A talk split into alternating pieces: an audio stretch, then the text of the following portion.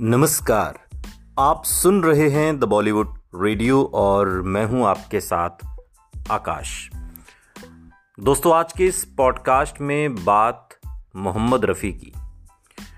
मोहम्मद रफ़ी जिनकी आवाज़ ही उनकी पहचान है और किसी परिचय के यूँ तो मोहम्मद रफ़ी साहब मोहताज नहीं है, लेकिन फिर भी आज उनकी ज़िंदगानी की कहानी और ये कहानी लाहौर से शुरू करेंगे। लाहौर में उस दुकान से जहाँ पर किसी ज़माने में रफ़ी साहब नाई का काम किया करते थे और फिर कैसे पहुँचे बम्बई और कैसे बन गए हिंदी फ़िल्म इंडस्ट्री के सबसे बड़े और महँगे मशहूर सिंगर।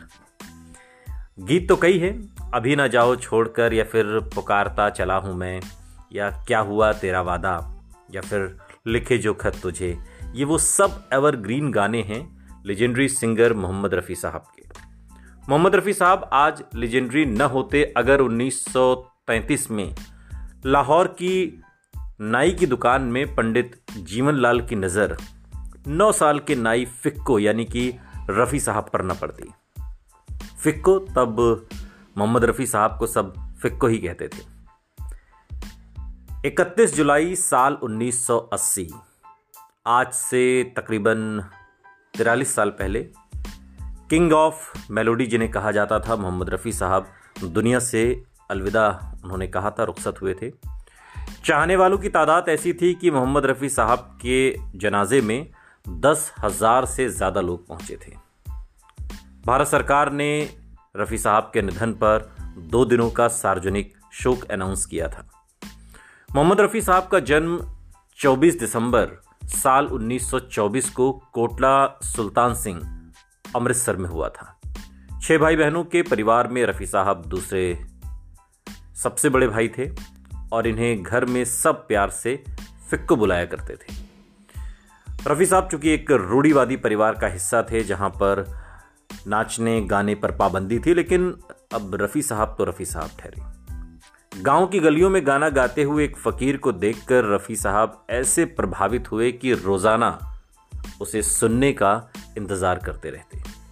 और उस फकीर की नकल उतारते हुए रफ़ी साहब खुद भी रियाज किया करते थे।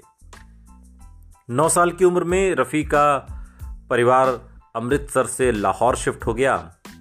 रफ़ी को कभी पढ़ाई में दिलचस्पी नहीं थी तो उनके पिता ने उन्हें बड़े भाई के साथ खानदानी नाई की दुकान में काम पर लगवा दिया।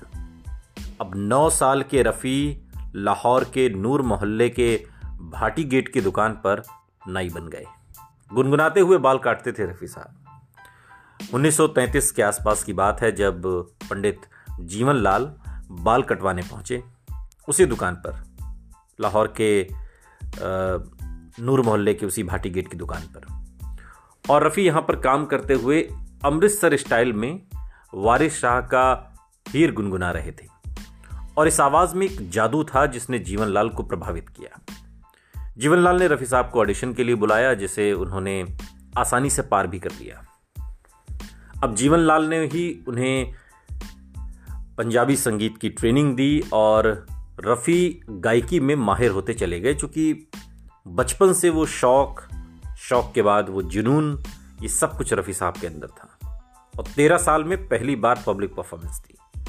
1937 की बात है, जब मोहम्मद रफ़ी साहब महज तेरह साल के थे और तेरह साल की उम्र में ऑल इंडिया एग्जीबिशन लाहौर में पहली पब्लिक परफॉर्मेंस थी ये मौका उन्हें संयोग से मिला था। दरअसल, स्टेज पर बिजली न होने पर उस जमाने के पॉपुलर सिंगर कुंदन लाल सहगल, सभी जानते हैं, उन्होंने स्टेज पर गाने से इनकार कर दिया और ऐसे में आयोजकों ने रफ़ी साहब को परफॉर्म करने के लिए कहा। गाना सुनने बैठे दर्शकों में से एक के एल सहगल भी थी। और जिन्होंने कहा था कि ये लड़का एक दिन बहुत बड़ा गायक बनेगा। डायरेक्टर श्याम सुंदर की मदद से रफ़ी फ़िल्मों में आए, पहला गाना रहा गल बलोच फ़िल्म का परदेसी सोनियो ओ हीरिए ये एक गीत है। और लगातार गाने गाते हुए रफ़ी साहब नाम कमाने लगे। एक्टर और प्रोड्यूसर नज़ीर ने मोहम्मद रफ़ी को सौ रुपए और एक टिकट भेजकर बंबई बुला लिया। और यहाँ उन्होंने पहले जो फ़िल्म मिली, पहले आप, साल 1944 की फ़िल्म थी और इसका एक गाना है, हिंदुस्तान के हम हैं। ये गाना रिकॉर्ड किया। पहले हिंदी गाने की रिकॉर्डिंग में खून से लथपथ वाली स्थिति हो गई। नौशाद ने इस रिकॉर्डिंग का किस्सा सुनाते हुए बताया कि देशभक्ति गाने में साउंड इफ़ेक्ट देने के लिए सभी सिंगर्स और कोरस गाने वालों को मिलिट्री वालों के जूते पहनाए गए थे। अब जूतों की आवाज़ से ही साउंड क्रिएट कर रिकॉर्ड किया गया था। अब उस जमाने की टेक्निक आप देखिए। जब रिकॉर्डिंग पूरी हुई तो मोहम्मद रफ़ी के पैरों से खून बह रहा था, लेकिन उनके चेहरे पर चमक थी। ये चमक थी अपना पहला हिंदी गाना रिकॉर्ड करने की। अब तक वो पंजाबी में कर रहे थे। और इसके बाद अनमोल गुड़िया 1946 की फ़िल्म, ये 1948 में आई शहीद, उन्नीस सौ इक्यावन में दीदार 1960 में कोहिनूर। ये वो तमाम फ़िल्में थीं जिनमें बेहतरीन गाने गाते हुए रफ़ी साहब स्टार बन गए, स्टार सिंगर। बैजू बावरा में प्लेबैक सिंगिंग करने के बाद रफ़ी साहब ने फिर कभी पीछे मुड़कर नहीं देखा।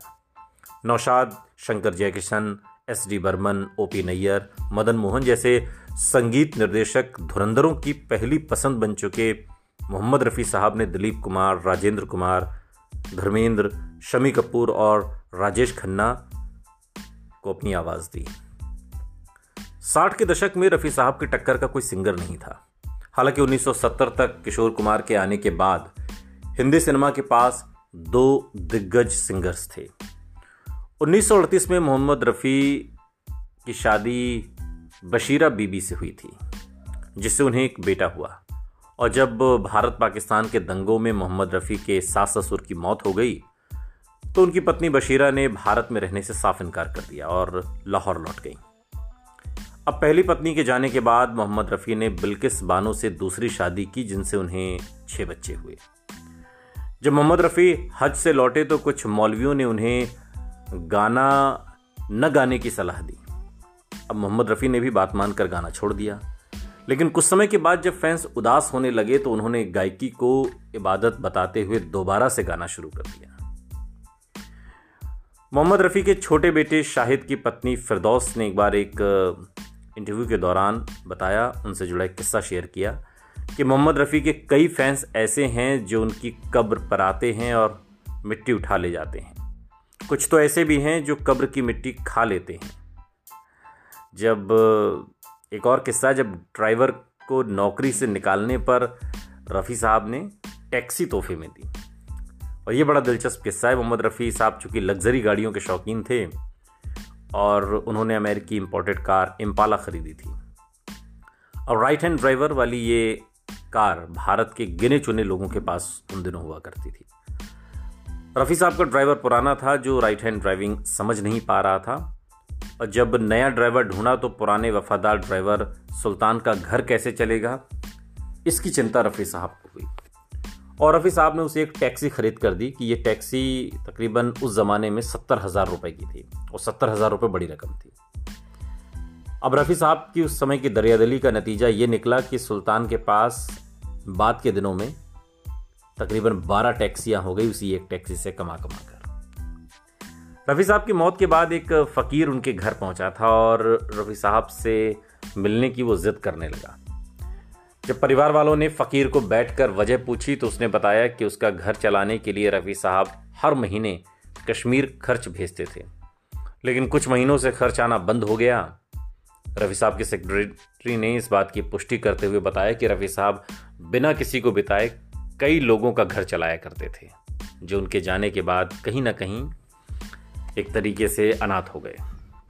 खैर, निजी ज़िंदगी से वापस फ़िल्मों में लौटते हैं। बायोग्राफी नौशाद नामा में रफ़ी साहब के जज्बे का एक किस्सा लिखा गया है।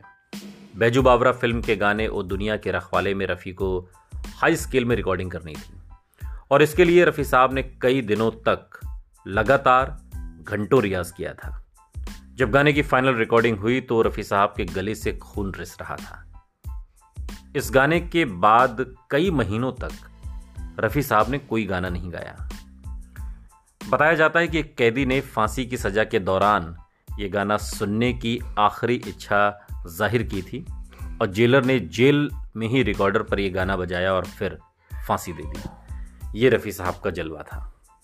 साल 1961 में एक फ़िल्म आई माया और माया के गाने तस्वीर तेरी दिल में। इसकी रिकॉर्डिंग के दौरान स्टूडियो में लता मंगेशकर और रफ़ी साहब की गायकी, गायकों को रियॉल्टी पर ऐसी बहस छिड़ी कि दोनों ने फिर साथ काम न करने का फैसला किया। दरअसल सिंगर्स को रॉयल्टी नहीं मिलती थी और लता मंगेशकर की मांग थी कि सिंगर्स को भी रॉयल्टी मिले। जबकि मोहम्मद रफ़ी साहब का ये मानना था कि गाना संगीतकार का है। हमने गाना गा दिया, हमें उसके पैसे मिल गए, हमारी कहानी खत्म हुई। लेकिन इसी फ़िल्म के, इसी गाने के दौरान रॉयल्टी को लेकर मोहम्मद रफ़ी और रफ़ी साहब में जंग छिड़ गई। लता मंगेशकर ने इंडस्ट्री में सभी सिंगर्स की आवाज़ उठाते हुए उनके लिए रॉयल्टी की मांग की थी। सभी गायकों ने मीटिंग रखी, लेकिन रफ़ी साहब, लता और रॉयल्टी मांग रहे सभी सिंगर्स की सोच के खिलाफ थे। रफ़ी साहब ने लता से कहा कि वो अब उनके साथ गाना नहीं गाएँगे। इंडस्ट्री में नई आई, तेज़ गुस्से की लता मंगेशकर ने जवाब में कहा, आप क्या मेरे साथ गाना नहीं गाएँगे? मैं खुद कभी आपके साथ गाना नहीं गाऊँगी। और दोनों ने करीब चार साल तक साथ में कोई गाना नहीं गाया, न ही कोई मंच एक दूसरे से साझा किया। साल उन्नीस सौ सड़सठ में रिलीज़ हुई फ़िल्म ज्वेल थीफ में गाना है, दिल पुकारे आरे आरे। इसको लता मंगेशकर और मोहम्मद रफ़ी ने अपनी सुरीली आवाज़ दी थी। और इस गाने को मोहम्मद रफ़ी और लता जी के चार साल पुराने झगड़े को सुलझाने का क्रेडिट देना भी गलत नहीं होगा। उन्नीस सौ सड़सठ में संगीतकार जयकिशन के कहने पर रफ़ी साहब ने लता से चिट्ठी लिखकर माफ़ी मांगी। उन्नीस सौ सड़सठ में आर डी बर्मन के एक समारोह में दोनों ने इसी साल रिलीज़ हुई फ़िल्म, ज्वेल थीफ का ये गाना गाया और फिर ये झगड़ा खत्म हुआ। रफी साहब, एक शो के लिए ब्रिटेन के कोइंट्री पहुँचे थे एक बार। यहाँ खाना रफ़ी साहब की पसंद का नहीं था तो उनका मिजाज ख़राब हो गया। और वहीं मिलने पहुँचे बेटे और बहू से रफ़ी साहब ने पूछा कि यहाँ से लंदन कितना दूर है। जवाब मिला सिर्फ़ तीन घंटे। रफ़ी साहब ने तुरंत बेटी यास्मीन को कॉल किया और कहा, क्या तुम घंटे भर में दाल, चावल और चटनी पका सकती हो? बात बनी तो रफ़ी साहब तुरंत गाड़ी से लंदन रवाना हो गए। भारतीय खाना खाया और दोबारा शाम सात बजे तक ब्रिटेन आ गए और लोगों के उनके अचानक होने का कारण जाना तो हर कोई, जब वहाँ से न होने का कारण जाना तो हर कोई हैरान रह गया।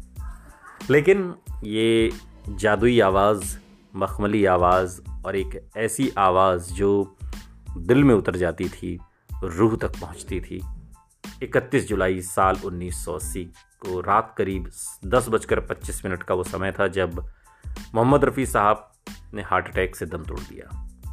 और अगली सुबह उन्हें जुहू के कब्रिस्तान में दफनाया गया। कहते हैं कि दस हज़ार से ज़्यादा लोग जनाजे में शामिल हुए थे और भारत सरकार ने मोहम्मद रफ़ी साहब के निधन पर दो दिनों का सार्वजनिक शोक अनाउंस किया था। रफ़ी साहब ने गाने तो कई गाए। बहुत से ऐसे जो दिल में उतर गए।